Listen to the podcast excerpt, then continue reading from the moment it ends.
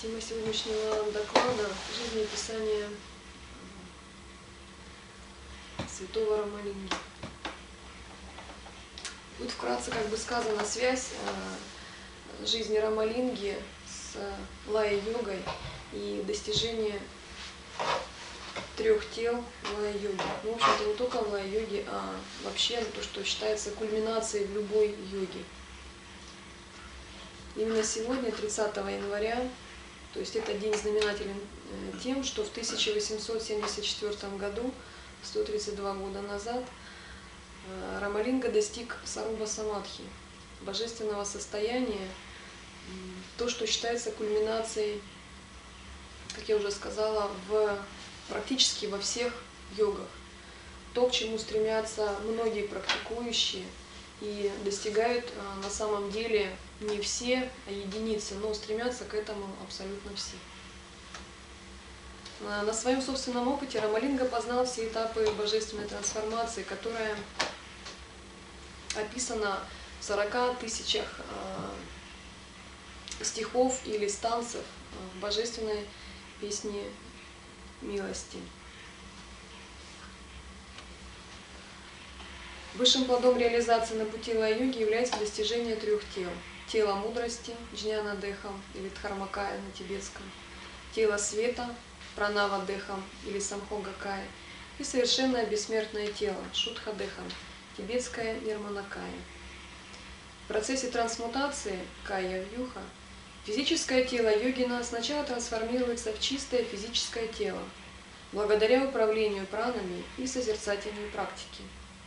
Затем Совершенное физическое тело превращается в иллюзорное тело милости, пранава дыхом, состоящее из праны ума, благодаря слиянию принципам ясного света с энергией. Затем происходит трансформация иллюзорного тела в тело высшей мудрости, джняна дыхом. На последней стадии тело высшей мудрости объединяется с абсолютным бытием и становится вездесущим телом Абсолюта.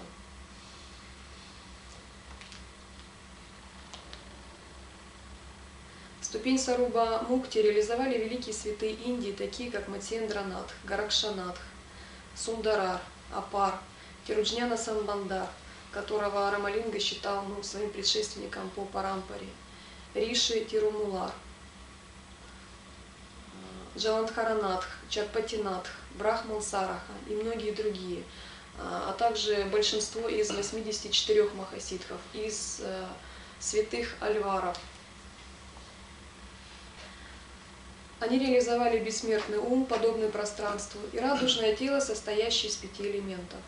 Их тела стали невидимыми и растворились в изначальном свете мудрости. Они реализовали состояние божества при жизни на уровне энергии и состояние пустоты на уровне ума. Они ушли в своих телах в ясный свет, став невидимыми для обычных существ.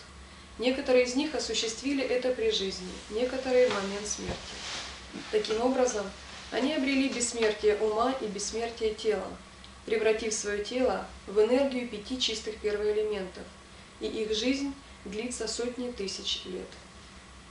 Свое физическое тело, унаследованное от родителей, состоящее из нечистых карм, они трансформировали в бессмертное, лучезарное, радужное тело света, полностью очистив свое кармическое видение.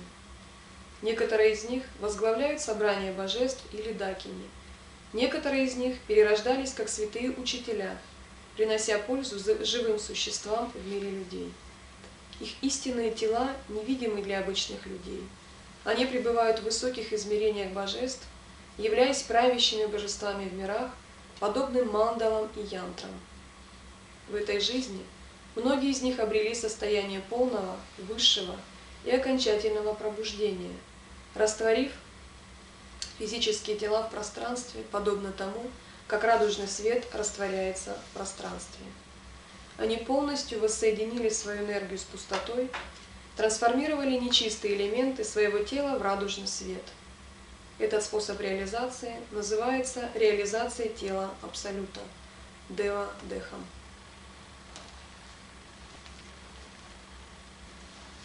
Одна из практик э, в лая-йоге, как вы знаете, считается тайной тайн, это джоти-йога, то есть та, которая реально ведет за освобождение за одну жизнь.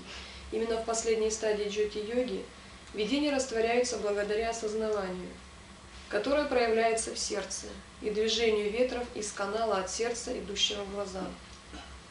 Когда видения исчерпываются, каналы полностью очищаются, все возвращается к исконному источнику исчерпывается переживание материального тела, органов чувств, привязанность и двойственные мысли.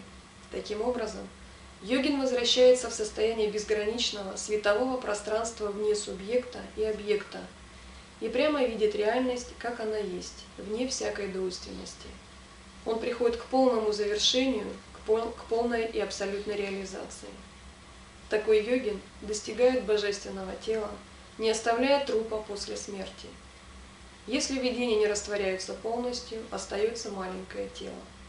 Я думаю, многие слышали о том, что а, практикующие дзогчен или дзогчен, его ну, называют по-разному, а, очень много известно случаев ухода, а, кто уходит, оставляет там волосы, ногти, кто уходит, оставляет маленькие тела с размером с блюдца. То есть на самом деле эта практика ведется и, естественно, получает ее именно те, кто углубился в созерцание, то есть тот, кто действительно может реально практиковать ее. В этом божественном световом теле все каналы полностью очищены, оно не нуждается во сне, еде, отдыхе, не может быть рассечено, подвержено болезни, старости и смерти. Такой переход в божественное радужное тело называется Великий Переход – или Кая Вьюха.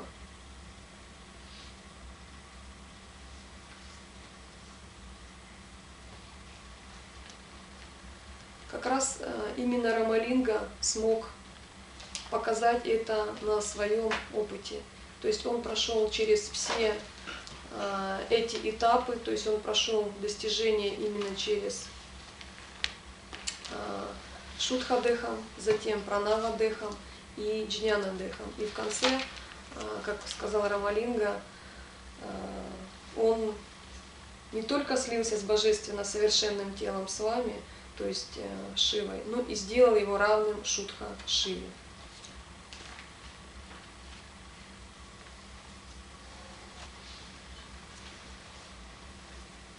Рамалинка родился 5 октября 1823 года в деревне Марадур расположенные примерно в 10 милях к северу от Чидамбарама, где находится великий храм Натараджа.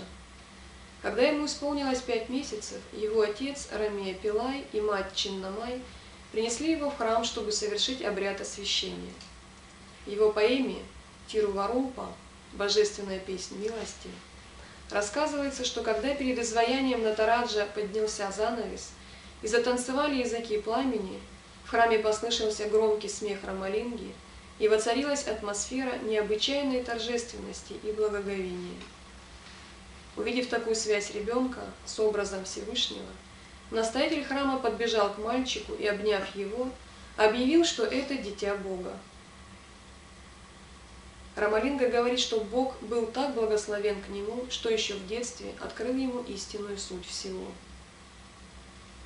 Какое это чудо, Господи! Ты дал мне все знания. Ты одарил меня пылкой любовью к Тебе. Ты убедительно показал мне, что весь мир – не что иное, как мираж. О мой благостный! Ты во мне и осыпаешь меня своей милостью.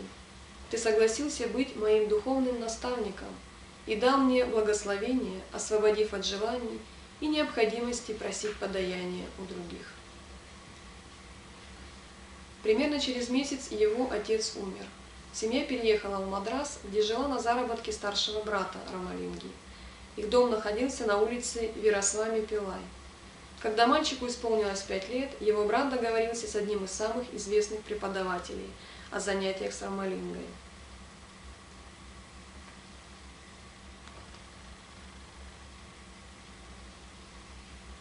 После нескольких дней э, учитель Сабарадхи Мудальяр доложил старшему брату, что мальчик не посещает школу, не хочет ничему учиться. Это рассердило Сабапатхи Пилая. Он сказал своей жене не кормить мальчика, когда он придет за едой. Жена не могла повиноваться своему мужу и в то же время не могла прекратить кормить мальчика. Она кормила его каждый день после полудня, когда ее муж спал. Через время э, учитель увидел, что э, Рамалинга настолько одаренный, что, в общем-то, ему какие-то знания излишни, то есть, что он обучить его не может, что сам Рамалинга обладает этими знаниями ну, изначально, то есть то, что говорил Рамалинга, что Бог ему и так знал, ну, как бы дал эти знания без обучения у кого-либо.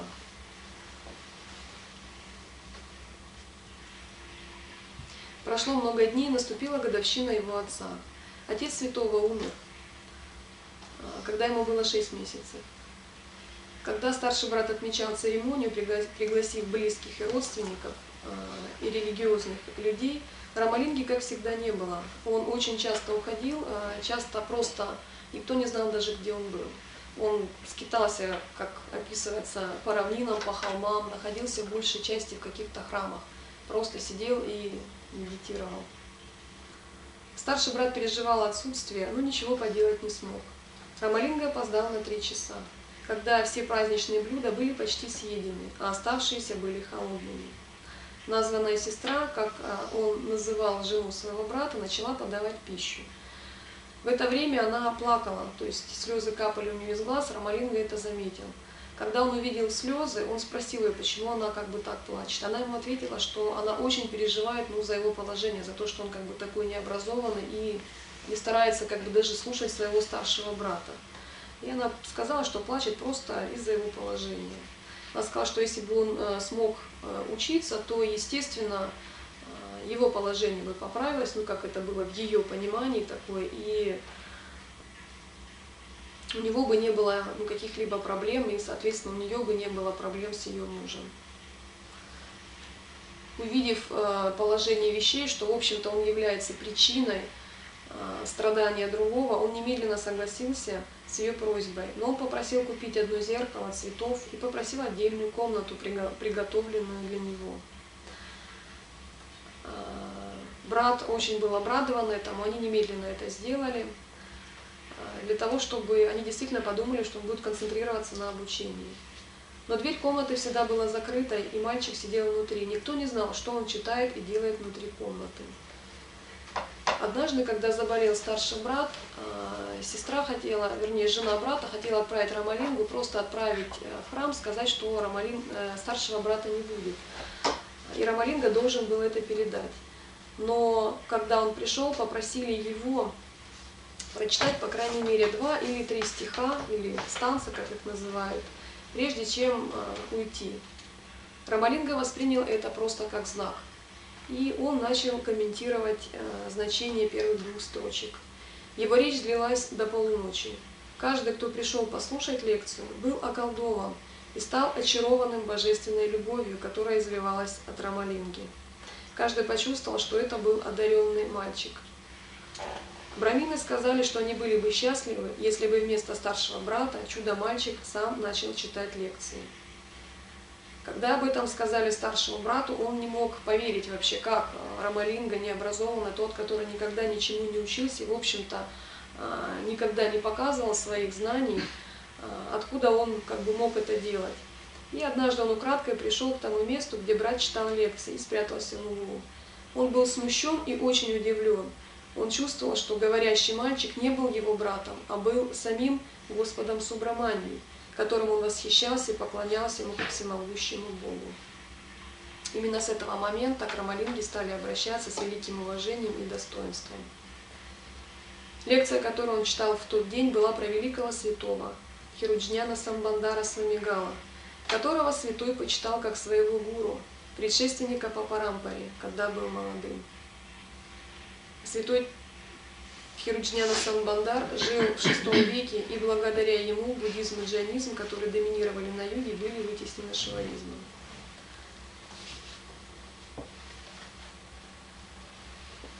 Относительно следующих 12 лет его жизни известно очень мало. То, что он писал в основном о своем жизнеописании, говорит текст Сатья Перуви Наптам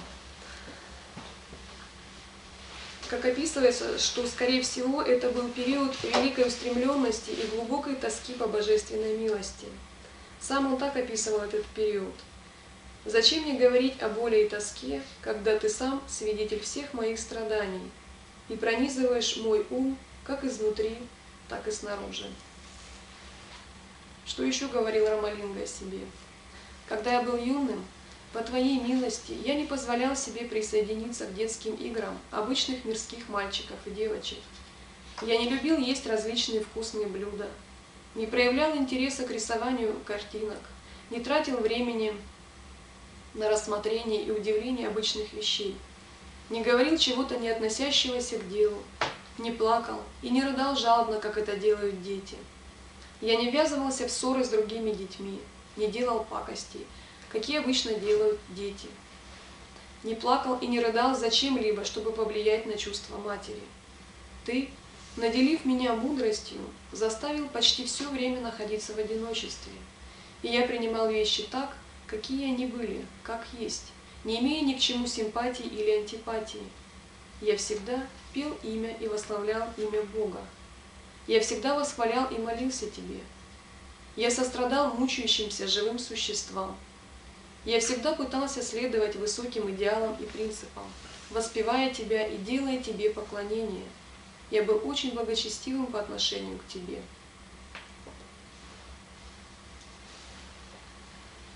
Ты передал мне высшую мудрость и позволил мне петь для Тебя даже в молодом возрасте, когда еще ничего нет, э, когда еще нет понимания, том возрасте, когда дети выходят играть на улицу, когда они выходят э, на улицу для игр, ты обращался со мной в это время как со взрослым. Ты благословил меня проявить интерес к славе великой милости и света. Ты позволил мне составить для тебя гирлянды сладких слов и носить их для тебя, о мой Господь. Рамалинга говорил, что даже в возрасте, когда дети не знают, что они должны прикрывать некоторые части тела, что э, Бог взял его под свою опеку и благословил его. «О мой Бог, я стыдился ходить с висящими руками вдоль тела, и тогда я всегда ходил со сложенными руками. Я не хотел предоставлять на показ другим хоть какую-то часть моего тела, и поэтому я покрывал все свое тело белой одеждой. Я никогда не рассматривал, как одеты другие люди, их внешний вид, и если я смотрел на них, то я опасался подобных вещей. Он боялся бросить легкий взгляд даже на мужчин или женщин, одетых по высокой моде. Он одевал белую, чистую одежду, закрывающую все тело, чтобы никакая часть тела не была видна другим. Он стыдился ходить с висящими руками и поэтому всегда держал руки сложенными. Говорили, что Рамалинга был очень красивым, что даже получил кличку Мапилай Свамигаль. Свамигал красивый, как новобрачный. Только те, кто отвергали мир и становились саньясинами, покрывали голову одеждой. Он покрывал голову одеждой, даже не будучи саньясином. Это показывало его возвышенную покорность. Он был слишком смиренным, чтобы сидеть на высоком сиденье. Он боялся положить одну ногу на другую во время сидения – так как это не было смиренным в его понимании. Он боялся даже петь в присутствии других. Он боялся спать на мягкой кровати или одеяле. Был такой случай. Однажды Сабапатхи Мудальер, богатый человек, попросил Валалара присутствовать на свадьбе, которую он проводил. Святой принял приглашение и пошел посетить церемонию. На входе стояли два охранника, которые не позволяли никому входить, кто не был торжественно и модно одет. Когда святой это увидел, он не вошел в свадебный дом, он присел на обочине возле противоположного дома. Другие, кто увидели это, сообщили хозяину и всем остальным. Они все вышли и попросили святого присутствовать на свадьбе. Рамалинга обращался к Господу. «У меня не было гирлянд, ни белой рубашки, ни хорошего тхоти. Я не был известным, у меня не было даже денег или имени. У меня не было дома, у меня не было торжественного вида. О мой ум, можешь ли ты желать, посетить эту свадьбу.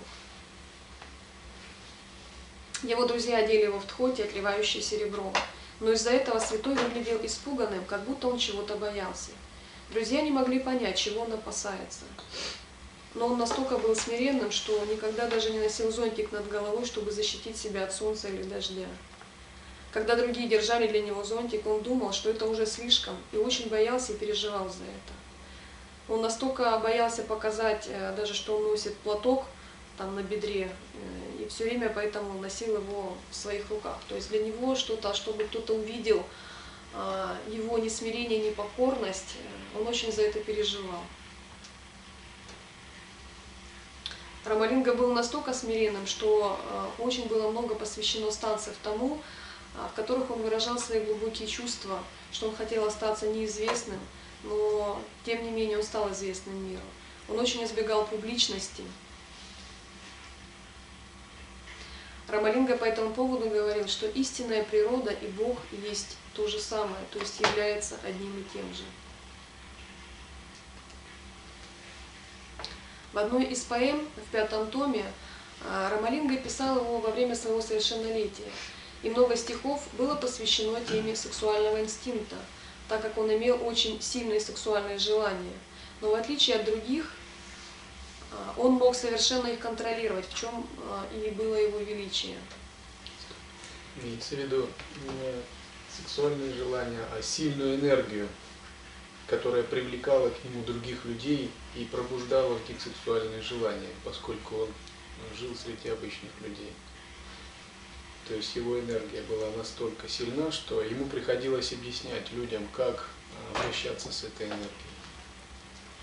Говорится, что многие женщины даже на улице хватали его за руки и приставали к нему, давали деньги, чтобы он пошел с ними. Ему приходилось постоянно как бы объяснять, как управлять собственной энергией другим людям. Такой сильной была его энергия и привлекательность.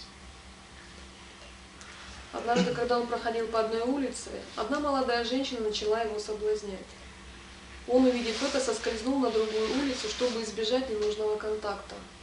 В это время он очень страдал и переживал, вот как он это выразил. Женщины являются по своей природе чистыми и совершенными. Почему они желают потерять свою невинность? Я чувствовал страх, но не злился на них и не бронил их в гневе. Ну, по описаниям описывается, что Ромаринго был очень красивым мужчиной, но даже самую красивую женщину он всегда рассматривал как пучок соломы. То есть это, в общем-то, дается в переводе. Он э, вот видел это всех едиными, но он не реагировал на них так же, как реагировали другие. Он видел эту красоту, но за, за любой красотой он всегда видел именно душу, то есть он видел Бога, он видел только чистоту всегда. В гимне Нубхала Малай, гирлянда духовного опыта, Рамалинга говорит, «Никто не в состоянии объяснить безграничное блаженство, полученное от слияния с Богом или Господином, мужем. Во всех любовных песнях о Боге Бог является мужем, а душа – любовью, и она является как женского, так и мужского рода». Из-за того, что он не хотел раскрывать своих качеств, под влиянием своей матери и сестры э, он должен был жениться на дочери э, сестры матери. Ее звали Тханакоти.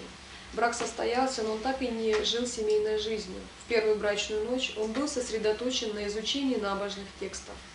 Он не мог понять, это желание Бога или акт иллюзорной силы Майи, которая стала причиной брака. Вот что он переживал во время женитьбы. Я не знаю, в результате моих прошлых грехов или благодаря Твоей милости, без какого-то желания в своей руке я держал руку одной из многих женщин, желающих выйти замуж. Я дотронулся до этой красивой женщины, но не сблизился с ней, за исключением касания ее руки. Когда бы я ни подумал об этом, я был совершенно разбитым. Почему я должен говорить об этом? О мой Отец, Ты знаешь все это. Поэтому его брак так и ну, был духовным. То есть такой же брак, как был у Рамакришны, который относился к своей жене как к божеству.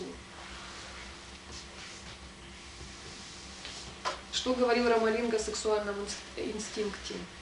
Если кто-то будет постоянно думать о ближнем или о Боге, у него не будет проявляться сексуальный инстинкт.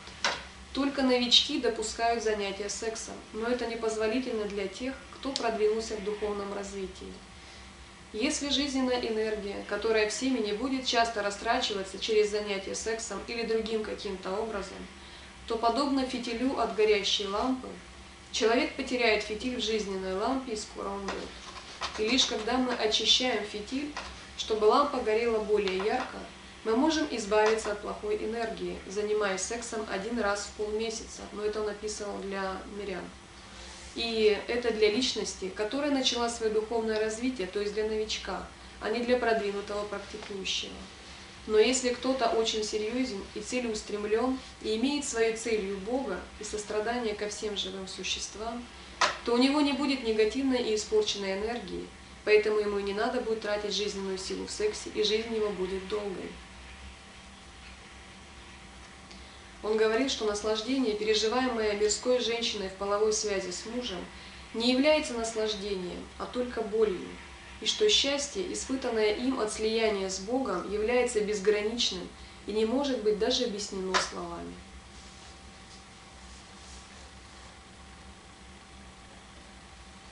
Он говорил, что сексуальный инстинкт и желание подобны человеку, закрывающему глаза в темноте и пьющему какой-то опьяняющий напиток, который принесет огромное разочарование в духовном развитии.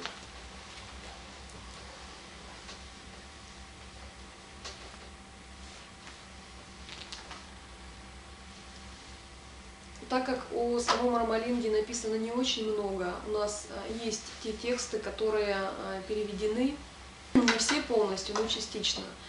Э, вкратце в них говорится об его отношении к деньгам. То есть что он говорил? Он говорит, что некоторый доброжелатель дал ему немного денег, хотя он ничего и не просил. Когда он взял эти деньги, он их выбросил, потому что он чувствовал себя очень испуганным из-за этих денег. Он говорил, что деньги создают потребность, творят иллюзию и будут портить ум. Он настолько сильно за это переживал, что он постоянно обращался к Богу с той молитвой, а, с молитвой, как бы с вопросами. Он не мог понять, что это за испытание на его пути, потому что он считал, что это настолько как бы естественно, именно, что ты живешь с Богом, что то, что тебе нужно, Он тебе всегда даст. То есть у него не было какой-то потребности абсолютно на какие-то иметь собственность, иметь власть, и иметь э, потребность на что-то вообще как бы тратить деньги. Он говорил, что у меня нет ни малейшего интереса к деньгам. Зарабатывая монеты, я бросал их в колодцы, в бассейны, в водные ямы. Только высшую милость и добрый совет я получал от тебя. И это я не выбрасывал и никогда никому не раздавал. Говорят, что он превращал простые металлы в серебро и золото – много раз давая понять другим, что это очень просто для тех людей, кто не имеет интереса к деньгам и привык выбрасывать их в бассейн или в колодцы.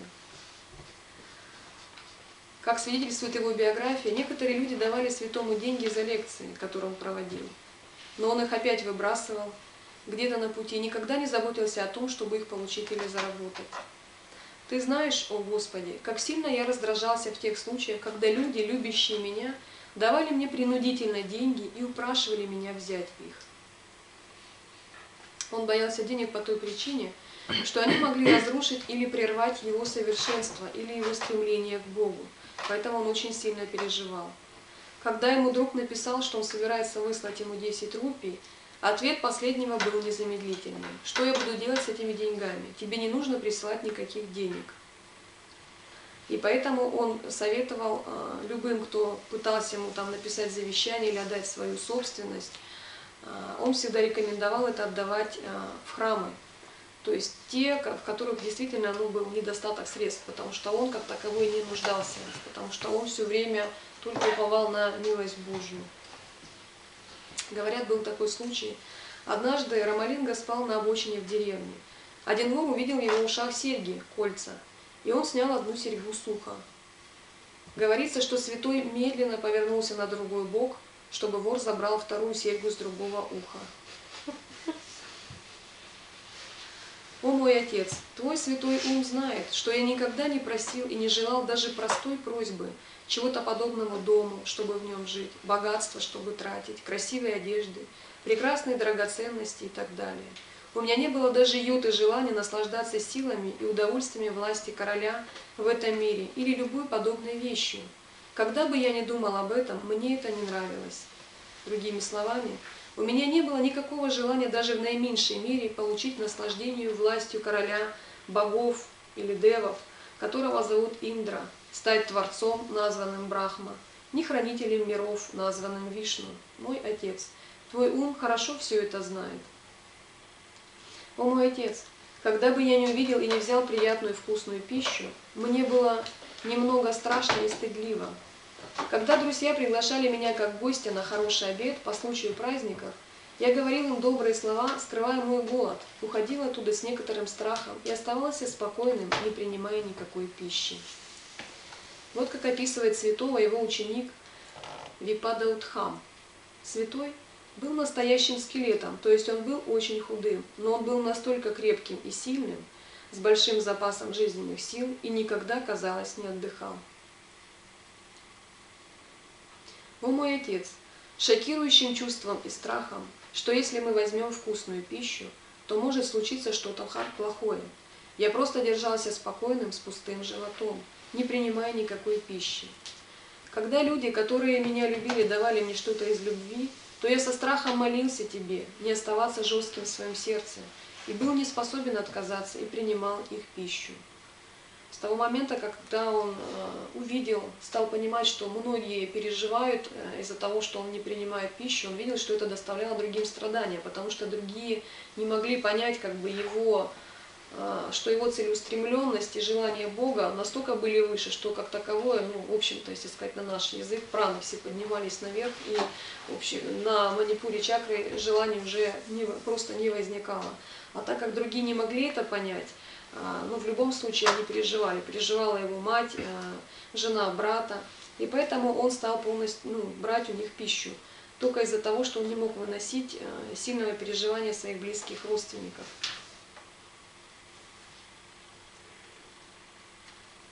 Так как его было сострадание очень э, сильным, а, он говорил, что мое заключе...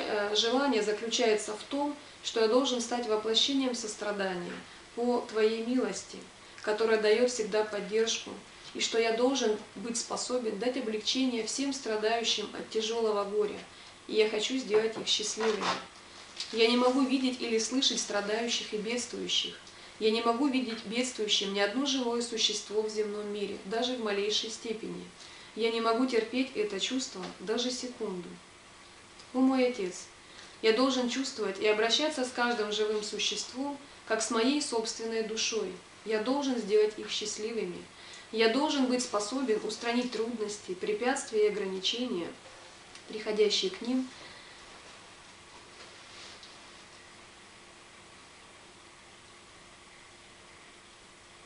О единственный Высший, тот, кто танцует в Доме Мудрости, знаешь ли ты, что когда я слышу, как кто-то говорит другому, что личность, живущая в одном из домов этой улицы, умерла, оставив жизнь, а родственники плачут, то мой ум поражен и потрясен в величайшей степени. Когда я нахожусь среди людей, которые подходят ко мне с несколькими болезнями или ранениями и подвергаются таким страданиям, я настолько это сильно чувствую, что я начинаю гневаться от этого. У меня возникает очень сильное чувство истощения. Я дрожу от этого сильного чувства, смущаюсь и чувствую себя беспомощной подобные вещи, которые я переживал когда-либо раньше, я вспоминаю этот момент. Знаешь ли ты, Господи, как я был шокирован этим? Когда бы я не проходил мимо кого-то, говорящего, что кто-то терпит муку голода, что они голодны и из-за истощения борются за выживание, мой ум получал очень сильный шок.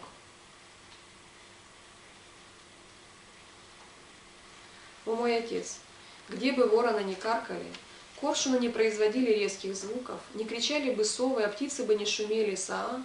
Эти звуки означали дурные предзнаменования.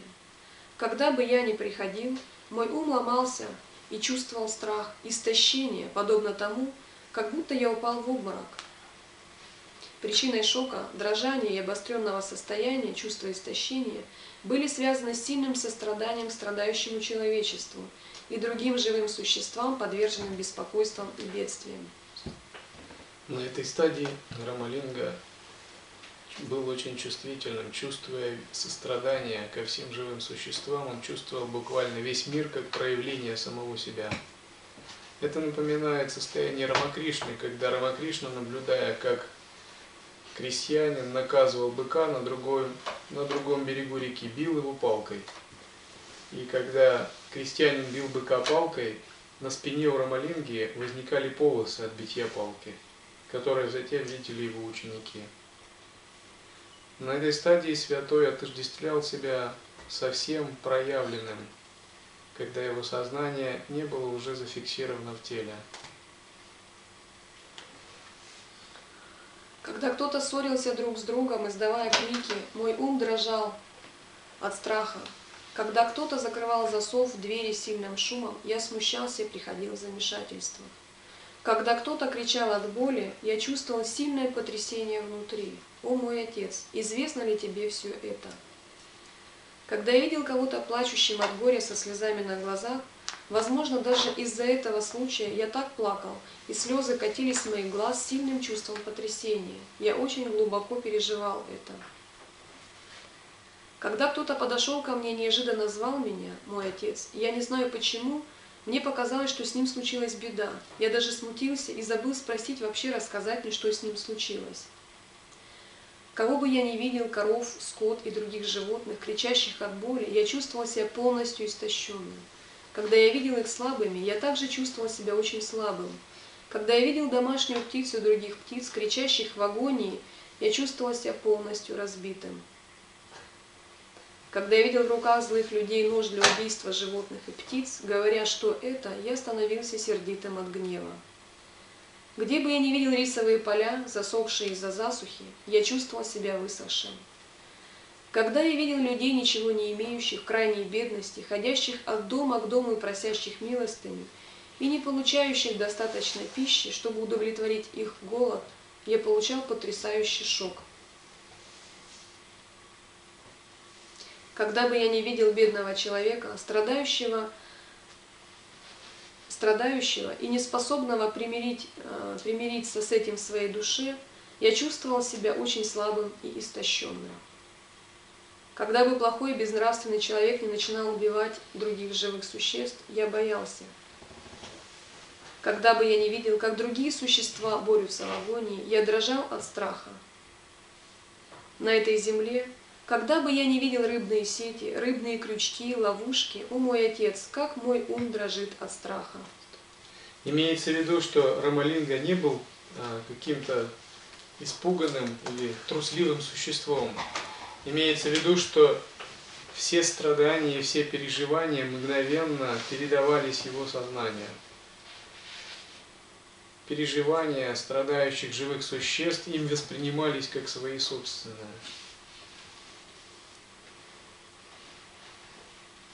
Поскольку он не разделял на себя и на переживающих существ. А поскольку переживания были реальными, они всегда как бы входили в его ум.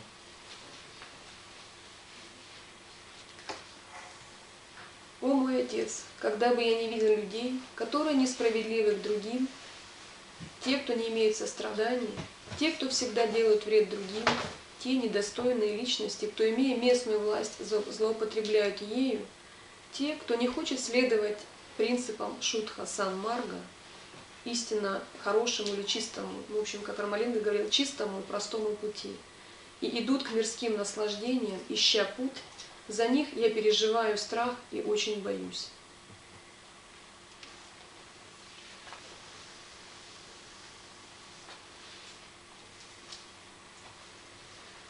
Рамалинга говорил, что через следование Шутха Санмарги, то есть божественному чистому пути, самое нечистое тело, связанное путами материального, материального и подверженного разложению, станет вечным и нетленным. То есть Рамалинга давал описание именно принципа света, который один способен произвести эту трансформацию. Почему это связано со страданием? Потому что э, этот принцип имел для Рамалинги два самых важных аспекта. Это преклонение перед всем живым во Вселенной, в чем и выражалось его сострадание, как он называл это парапакарам, и медитацию, исполненную любви к Богу, с отвечаром.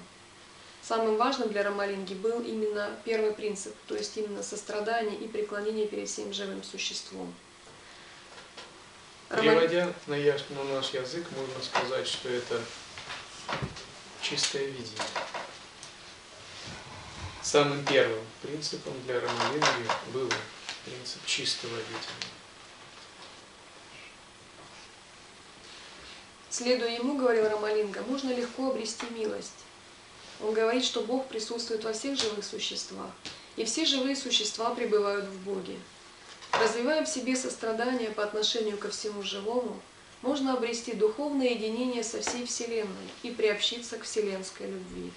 Милость – это благоволение Бога. Милосердие и сострадание – это милость человеческой души. И развивая их, человек может достичь воплощения божественной милости. Этот процесс подобен превращению искры в сияющий свет.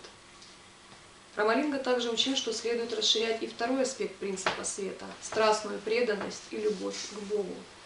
Ключом к достижению успеха является постоянное размышление о Боге и пылкая молитва о Его милости. Рамалинга говорит, что человек должен непрерывно думать о Боге, пока не ощутит любовь к Нему и не растает от ее жара. В таком состоянии у него начинают течь слезы, и он воспевает хвалу Богу, наполняясь несущим покой теплом. Без знания этого секрета йогам приходилось достигать обретения такого тепла шутхи ушана при помощи аскетической практики. Шутхи ушанам, а, как говорится в текстах, это мистическое тепло, которое способно породиться в теле йоги на высоких созерцательных способностей – это означает, что созерцание достигает такой глубины, что оно начинает смешиваться с энергией элементов в теле, и элемент огня, усиливаясь, начинает иссушать нечистую прану в каналах, слизь и флегму, находящиеся в теле и являющиеся причинами старения физического тела. То есть, как говорил Рамалинга, что это можно добиться просто именно пылкой любовью, страстной преданностью к Богу, в противоположном случае ты добиваешься это через пробуждение кундалини и выполнение асан хатха йоги, мудр и пранаян. Однако на пути созерцательного присутствия этот процесс достигается самим созерцательным присутствием. Именно в этот момент а, в процессе развития мистического тепла тело подвергается трансформации.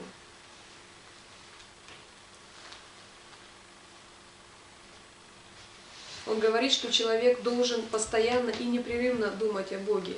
То есть, в общем-то, для этого, как многие знают, у Рамалинги в его ашраме а, в свое время он зажег огонь.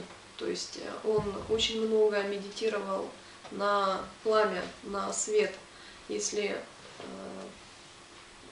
то есть, свеча в таком случае использовалась, можно сказать, как говорится, где-то методом в том отношении, что она использовалась как средство для концентрации. Многие знают, что приходя а, в ашрам даже к он очень часто сидел, смотрел а, на стену именно в одну точку, либо очень долго созерцал на холмы и пустыни, и его это, э, ум в это время всегда оставался непоколебимым. То есть а, он мог в это время общаться, его никогда не отвлекали ни бажина, ни беседы. То есть именно концентрация делает в это время ум очень однонаправленным, то есть очень узкая однонаправленность, и за счет этого, в общем-то, как бы прана и начинает все больше и больше входить в центральный канал. А, другое то, что огонь э, используется, ну, взять даже если как наше учение, именно в джоти-йоге. То есть это очень как бы перекликается. С того момента, как ушел Рамалинга, когда он вывесил э, огонь, он сказал, чтобы его ученики постоянно поддерживали. Э, с того момента он как бы там и находится, и постоянно горит во всех ашрамах, которые там находятся, именно в самом э, ашраме, который он построил, и в том месте, э, откуда он ушел, где он растворился. То есть в данный момент та комната закрыта, то есть вот когда мы там были, она просто закрыта, но там показывают стену, в которой очень сильно чувствуется вибрация его ухода, что это ну, происходило рядом с этой стеной. Сострадании ко всем живым существам Рамалинга обнародовал свою первую часть э, трактата «Жива Каруния Азукхам», которая является ключевым принципом его учения, в котором он предписывал путь праведности Санмарга, проникнутый состраданием ко всему живому. Он учил, что доброта изначально присуща человеку, поскольку Бог проявляется во всех живых существах Доброта и сострадание, которые выказывает им человек, равнозначны доброте и состраданию по отношению к Богу. Он учил, что любовь или милость Бога будет изливаться нескончаемым потоком в каждого, кто является собой воплощение чувства сострадания. Для того, чтобы обрести его, Человеку следует стать олицетворением доброты и прочно утвердить в себе чувство единения и братства.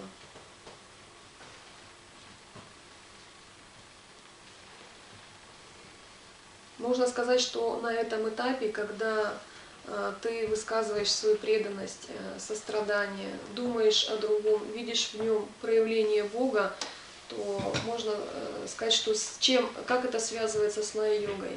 Это подобно тому, что ты начинаешь, ну как называется, отбрасывать свое эго. Ты живешь именно другим. То есть это не эгоцентричная мотивация, как бы ты вступаешь на путь самоотдачи и трансформации. Э, первое это ну, как самоотдача происходит. За счет этого мы получаем ответный и нисходящий импульс, то есть вселенскую силу просветления или ануграха, сила божественного самораскрытия. Если сказать э, с позиции лая-йоги, что вступление именно на путь настройки на просветляющий импульс э, Ануграха, или как Рамалинга называл, свет высшей милости, Арут Перун Джоти, и отдачи милости нерожденного Я, это означает полное предание себе исконному осознаванию вне двойственности, без тени личного усилия, без желания результата и без желания выгоды. Именно это предание и называется самотрансценденция или отсечение эгоистических цепляний.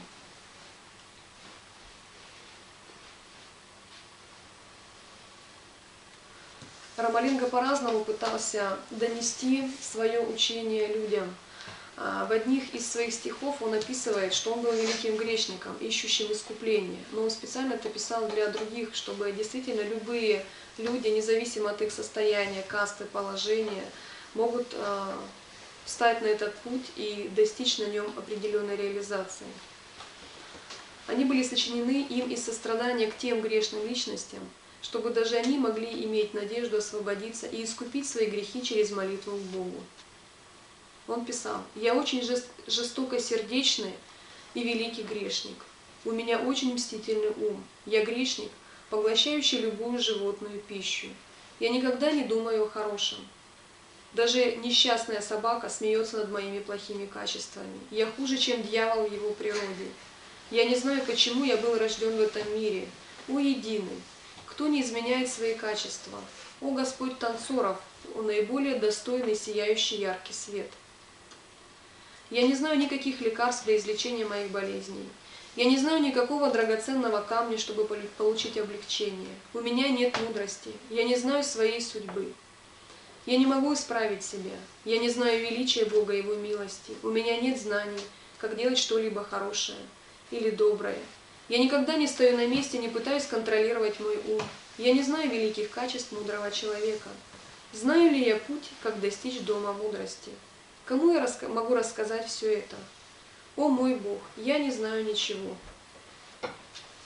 О истинный и высший Господь, я не знаю этого пути, в котором я смогу заставить Тебя жалиться надо мной и даровать Твою милость.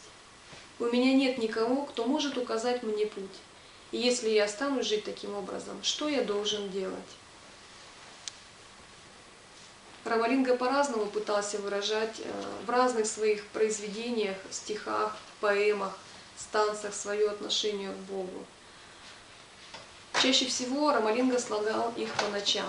В 1867 году Вилаюта Мудальер с огромным трудом уговорил Рамалингу позволить ему собрать все эти сочинения и публиковать их под названием Божественная песнь милости. Историю создания Вилаюта описал в 63 стихах, которые включил в эту книгу. После ее выхода группа людей из Джафны, Шри-Ланка, возглавляемая известным ученым Армугамом Наваларом, выпустила брошюру, в которой утверждалось, что название книги «Божественная песнь милости» звучит вызывающе, и что такое заглавие применимо лишь к сочинениям четырех ранних тамильских шиваистских святых. Последовала бурная полемика в печати. В конце концов, Навалар обратился в суд с иском, требуя, чтобы название книги было изменено в принудительном порядке. Верховный суд в Кудалоре, Тамил-Маду, разослал повестки на слушание дела. В назначенное время, когда представители обеих сторон уже заняли свои места, в зал суда вошел Рамалинга.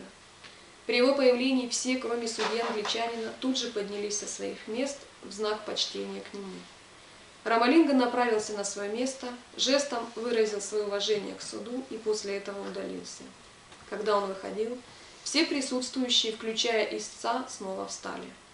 Судья, который внимательно наблюдал, наблюдал за этой церемонией всеобщего почтения к Рамалинге, спросил Навалара, почему он проявляет такое уважение к ответчику. Навалар ответил, что почтительное отношение к святому является национальной традицией индусов. Тогда судья немедленно аннулировал иск, постановив, что святость и величие гимнов являются бесспорными, поскольку истец признает святость их автора.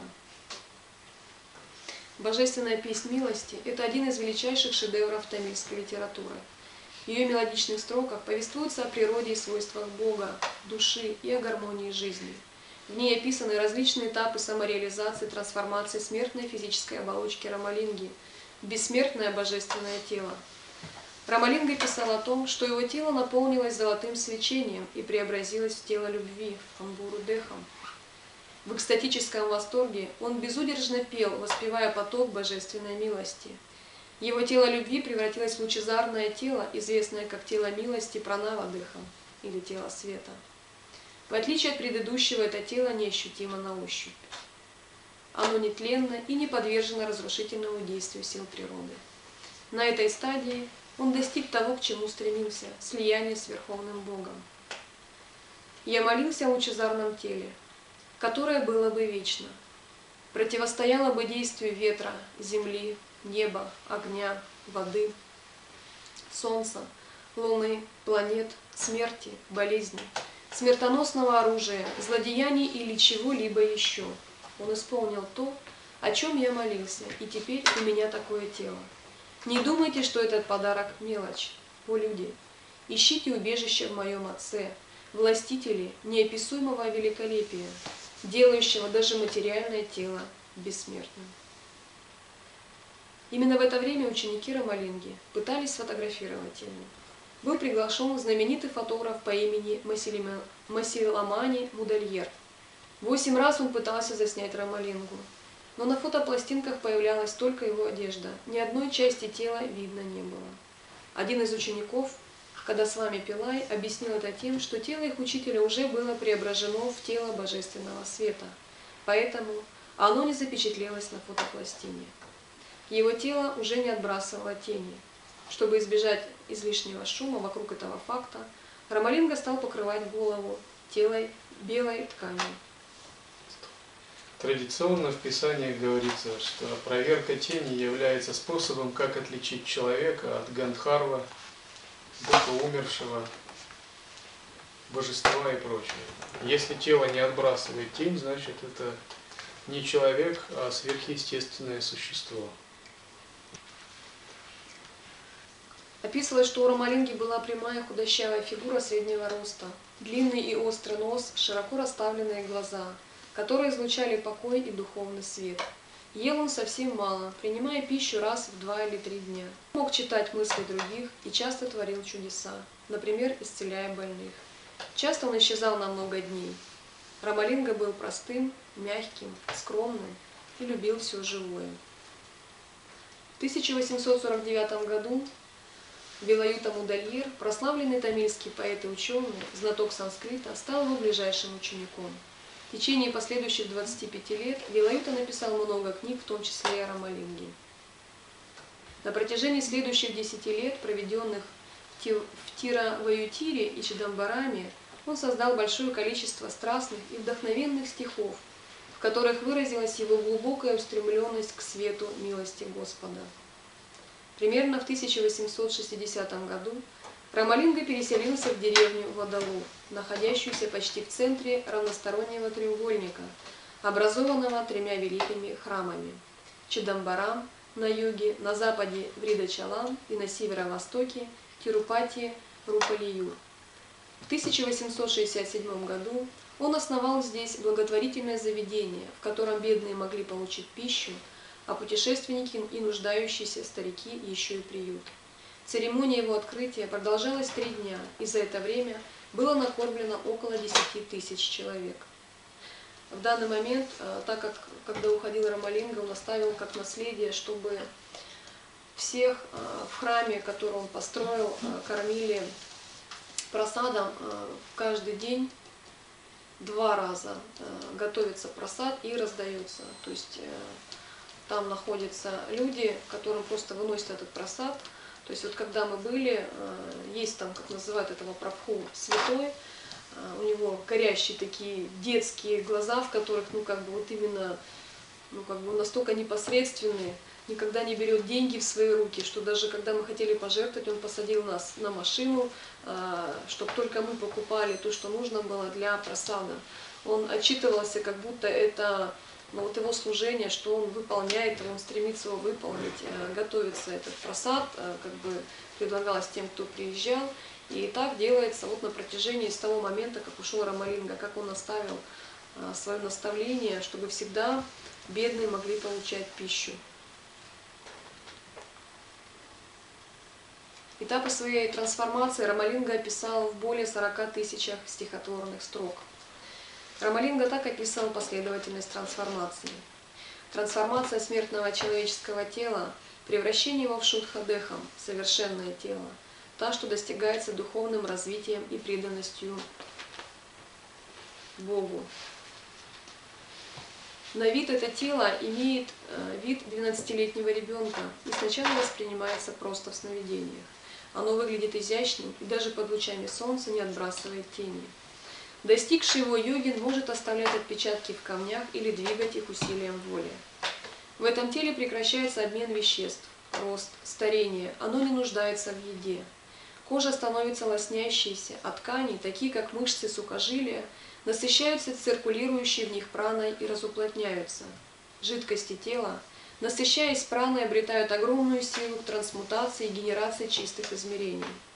Натирая обычные металлы выделениями такого тела, фекалиями или мочой, йогин может превращать их в золото. Кости и соединительные ткани насыщаются праной, становятся очень гибкими – Семя сгущается, превращаясь в особые субстанции бинду, и половая жидкость больше не вырабатывается. Кровь сворачивается, а тонкие каналы в голове, насыщаясь праной, полностью раскрываются. Из отверстия в небе непрерывно сочится нектар, мистическая секреторная жидкость, чандали, сома, насыщая тело йогина переживанием блаженства и пустоты в энергетических центрах. Благодаря этому самадхи достигается без каких-либо усилий. Йогин постоянно слышит божественные звуки или мелодии. Анахата нада. В его каналах живут божества. Чувства и сознание полностью очищаются в божественные. Тело становится прохладным. Лицо становится лучезарным, и он может излучать потоки света из своего тела или стоять в лучах солнца, не отбрасывая тени. Такой йогин непрерывно находится в состоянии пространства, будучи един со всей Вселенной. Такой йогин или ситха, достигший шутхадехам, обретает бессмертие, и он больше не подвержен влиянию пяти элементов. Он обретает сверхчувственные способ... способности, ясновидение, яснослышание, может ходить по воде и не тонуть, проходить сквозь стены, входить в огонь и не сгорать, свободно передвигаться в пространстве и времени. Он не ограничен сном, едой, одеждой. Он обладает полнотой всевидения, и может заставить свое тело исчезнуть или появиться в любой точке пространства.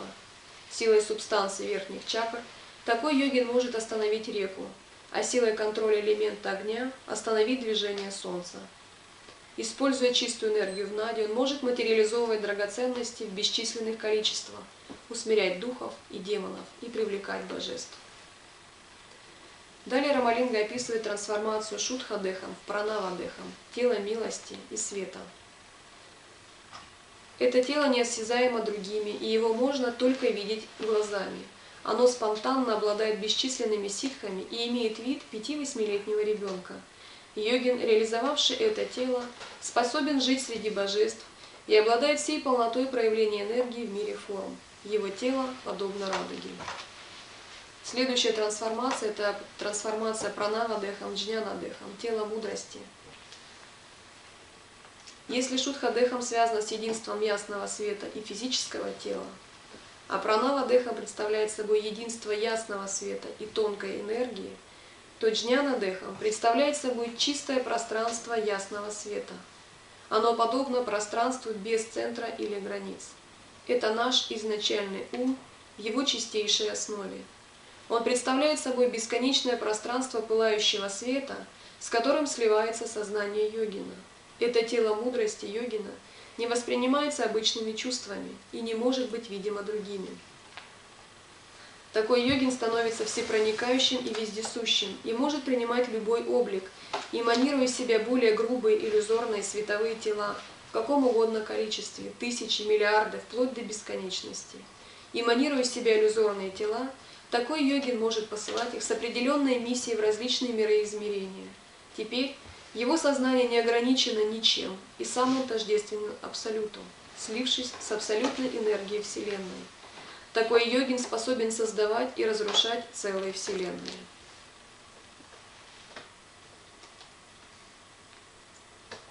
Тело мудрости при такой трансмутации становится вездесущим, однако оно уже не воспринимается. Дальше Рамалинга пишет, что Всевышний был так всемилостлив к нему, что он не только слился с телом э, Бога, но и сделал его равным Шутха Шиве. Рамалинга живет во всех телах творения, и миллионы приверженцев, вдохновленных его примером его произведениями, помнят о нем. Его последователи в Адалуре на протяжении 120 лет ежедневно раздают пищу множеству бедняков. Огонь там ни разу так и не погас с тех пор, как, они, как он впервые был зажжен в 1870 году. В 1870 году Рамалинга поселился в маленькой хижине в деревушке Метукупам, расположенной в трех милях к югу от Вадаура. Эта хижина сохранилась до наших дней, известна как Ситха Валага Тирумалигай, священный дворец чудес. В 1871 году Рамалинга обратился к своим ученикам с просьбой соорудить храм мудрости по его проекту. Через шесть месяцев храм был готов, и 25 января 1872 года состоялось его торжественное открытие. Храм сохранился до нашего времени. В его уникальной архитектуре в виде символов содержится описание процесса самореализации, как его пережил сам Рамалинга. Семь занавесов, символизирующих человеческие страсти и невидение, скрывают за собой постоянно поддерживаемый огонь и ряд внутренних помещений, каждая из которых представляет, соответственно, личность человека, жизнь, пространство реальности, пространство Бога, а также различные духовные переживания. Позади всех этих занавесов стоит стеклянный ящик, символизирующий чистоту души. В нем горит негаснущее пламя, символ души в ее истинном великолепии, в ее слиянии со светом высшей милости, Арут Перун Джоти. Согласно указанию Рамалинги, его ученики не должны были совершать никаких обрядов, кроме возжигания камфоры – они должны были молиться молча, исполнившись глубокой любви к Богу и входя в экстаз. Когда оказалось, что духовная миссия Рамалинги не пустила глубоких корней, Рамалинга печально заметил. Мы обнаружили бесценный клад, но никто не стремится завладеть им. Мы уходим. Еще раньше он говорил, похоже, мои дорогие, вы решили не слушать меня. Вы не можете услышать меня сейчас. Далеко на севере есть несколько просветленных людей, которые придут сюда. Они будут обучаться этой философии, а затем проповедовать ее вам. Тогда, может быть, услышите. После того, как Рамалинга увидел, что большинство не проявляет интереса к его учению, он обратился к Богу со словами «О Господь жизни, зачем мне говорить о своих желаниях, когда Ты и так знаешь все, что у меня на уме?» когда же весь мир, придя к всеобщему духовному единству, сможет насладиться вечным счастьем, неомраченным горем и смертью, когда же я, увидев их радость, буду счастлив. В знаменательный день, 30 января 1874 года, Рамалинга, достигший к тому времени 50-летнего возраста, обратился с письмом к своим ученикам. «Мои возлюбленные, на некоторое время мне придется покинуть вас. Не беспокойтесь. Постоянно поддерживайте огонь в лампе, Джняна Дипам. Представьте, что сам Бог находится там, и поклоняйтесь свету. Вы будете безмерно вознаграждены.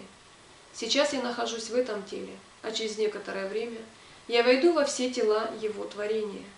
Закройте дверь и заприте ее снаружи на замок. Если комнату почему-либо приказу откроют, она окажется совершенно пустой. Затем Рамалинга заперся в своей комнате в хижине Метукупама. В этот же вечер, когда его приверженцы пели во дворе Арут Перун Джоти, Арут Перун Джоти, Тхани Перун Каруная, Арут Перун Джоти, свет высшей милости, свет высшей милости, излейся на нас, свет высшей милости. Внезапно все увидели, как в комнате Рамалинги вспыхнул фиолетовый свет – это означало, что произошло слияние Рамалинги со всеми телами его творения. Когда комнату открыли, она действительно оказалась пустой. Рамалинга бесследно исчез. Получив через некоторое время полицейское донесение, глава британской администрации вместе с медицинским инспектором области спешно прибыли верхом в Метукупан, чтобы расследовать дело об исчезновении – было проведено тщательное расследование. Все жители деревни были глубоко опечалены. Прибывшие должностные лица обошли вокруг хижины, внимательно осматривая все вокруг. В конце концов, они пришли к заключению, что Рамалинга действительно был великим йогом и в буквальном смысле исчез, растворившись в тонком воздухе. Никаких доказательств, что дело обстояло иначе, найти не удалось. Инспектор спросил у учеников, какие указания оставил им с вами. Оказалось, что учитель просил их раздавать еду неимущим. Чиновники дали ученикам рупии для этой цели и возвратились в Кундалор. Исчезновение Рамалинги очень напоминает то, как покинули физический план четыре великих шиваистских святых Тамил-Наду, известные также как Наянары. Ни один из них не упал замертво на землю и не был похоронен или сожжен. Все они исчезли. Хируджняна Самбалдар, честно растворившись в божественном свете, который появился во время церемонии его бракосочетания. А пар на физическом плане слился с абсолютной формой Господа в Пугалоре. Сундарар соединился с Господом Шивой на горе Кайлаш, а Маникава Сагар слился с образом Натараджа в святая святых храма в Чидамбараме. В отличие от них, Рамалинга не держал идею бессмертия в тайне, он открыто заявлял о нем и приглашал каждого человека разделить с ним восторг бессмертия и свет высшей милости. Вот что Рамалинга оставил в своих песнях. «О мой Господь, я хочу достичь вечного и нерушимого постоянства. Я хочу воспевать с любовной преданностью Твою славу. Я хочу танцевать от радости, воспевая Твое имя. Я хочу уменьшить страдания и боль всех живых существ. Я хочу дать всем живым существам счастье и радость. Мой Отец, Ты есть сердце Вселенной, поэтому я молюсь Тебе и удостаиваюсь Твоего благословения. Меня спросили, что вы испытали, когда Господь соизволил благословить вас? Я ответил, это счастье святого танца нашего Отца, которое я испытываю, будучи сознательным и неосознающим. Меня спросили, что вы испытали, когда реализовали тело милости? Я ответил, это форма и сущность, совершенство нашего Бога, которое я переживаю, когда нахожусь в самадхи и буду испытывать, когда исчезнут все знания.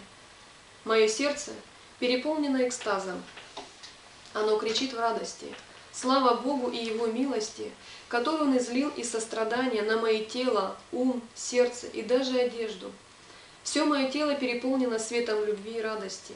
Даже великим мудрецам и знающим Веды не снилось такое в сладких снах. Он пришел и пребывает в моем сердце. Любой самоконтроль и практика – ничто по сравнению с этим, и это удивительно. Я принял нектар чистой Амриты и достиг формы существования, которая вне разрушения. Созерцать это настолько превосходно, я обеспечен лекарством божественной мудрости – которая излечивает болезнь и смерть. Я – драгоценный камень среди драгоценных камней. Такой взгляд разрушает невидение, и так происходит познание себя. И тогда сердце в истинной молитве кричит от радости. Это все красота моего Бога, моего возлюбленного.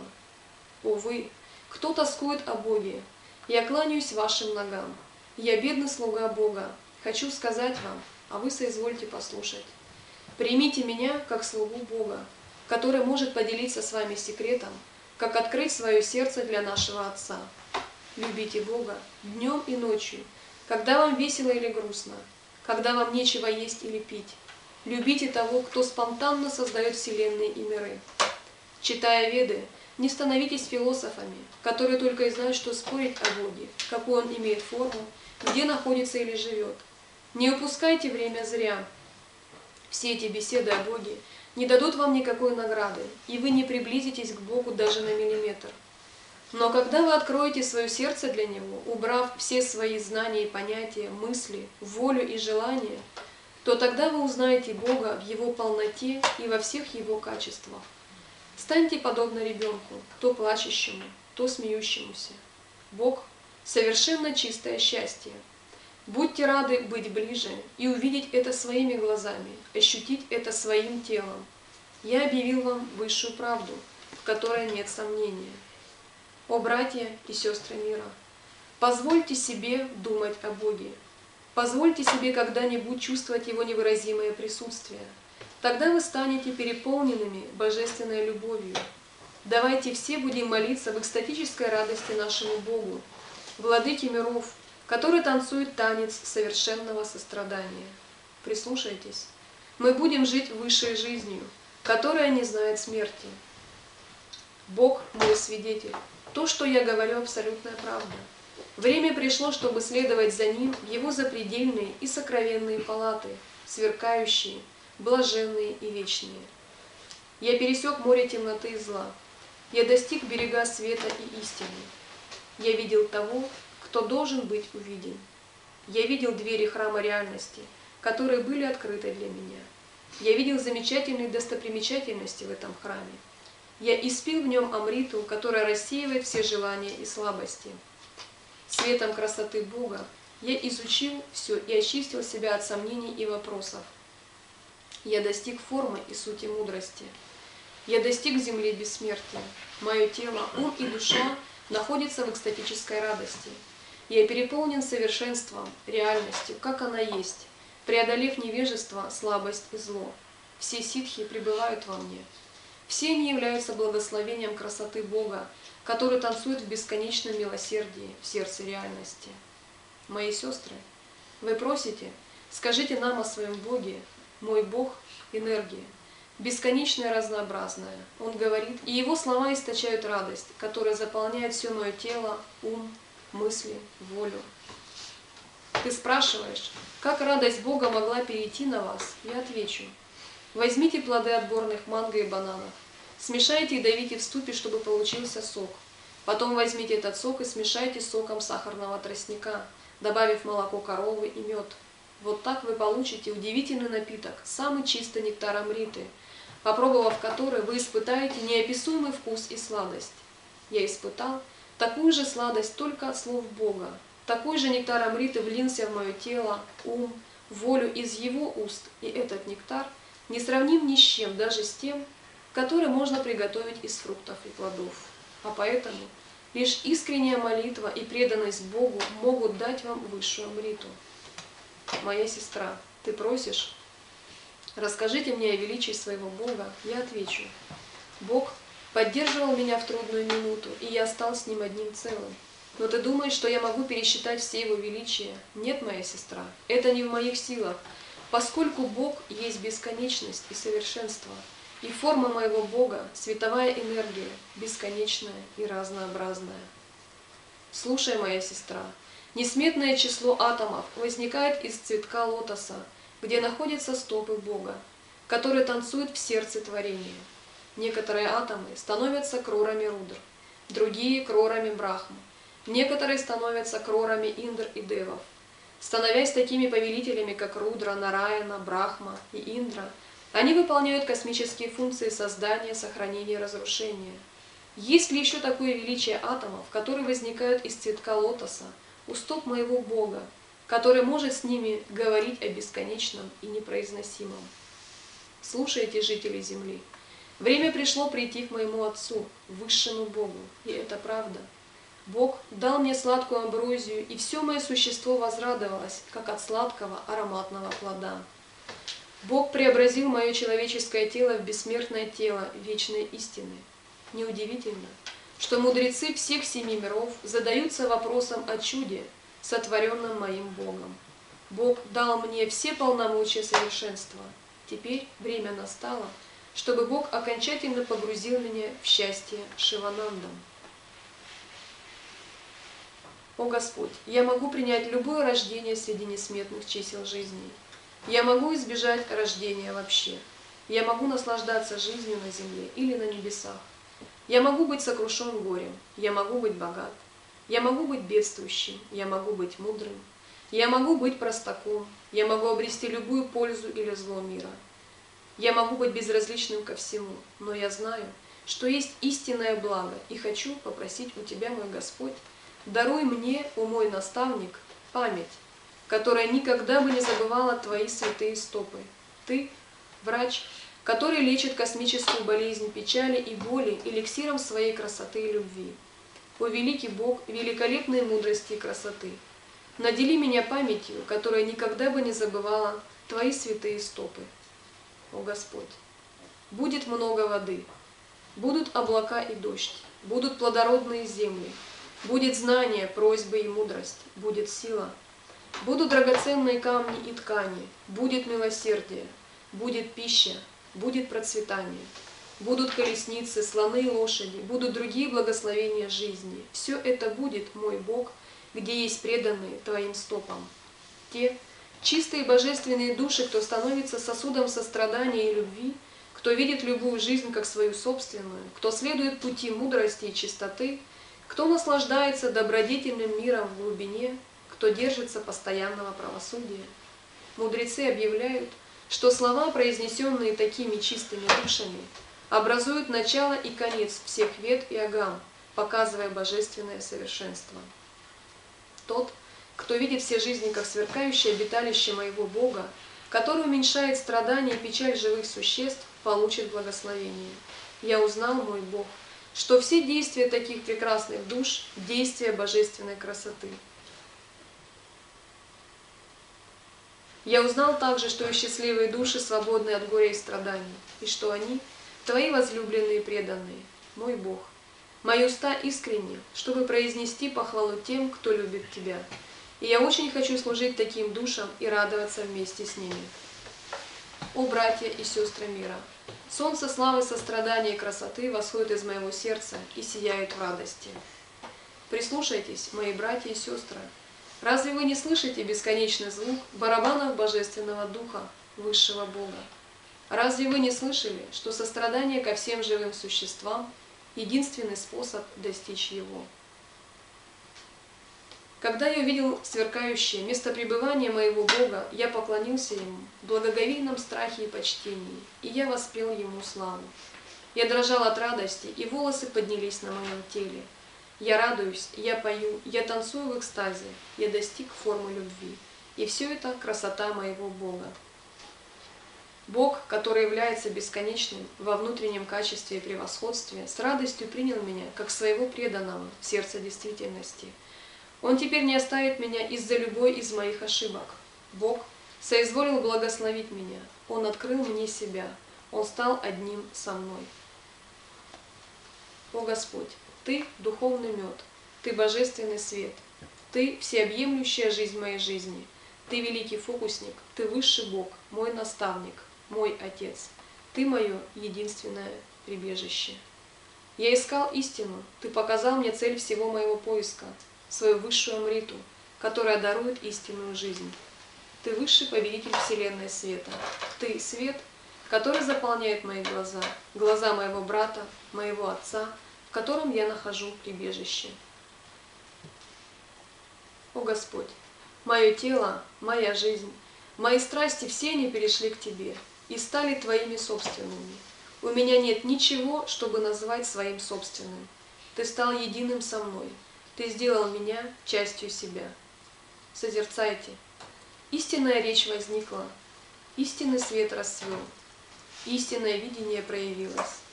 Высшая космическая энергия поднялась во мне. Бог появился в моем взгляде. Блаженство залило все мое существо, разъедая зло прошлого навсегда.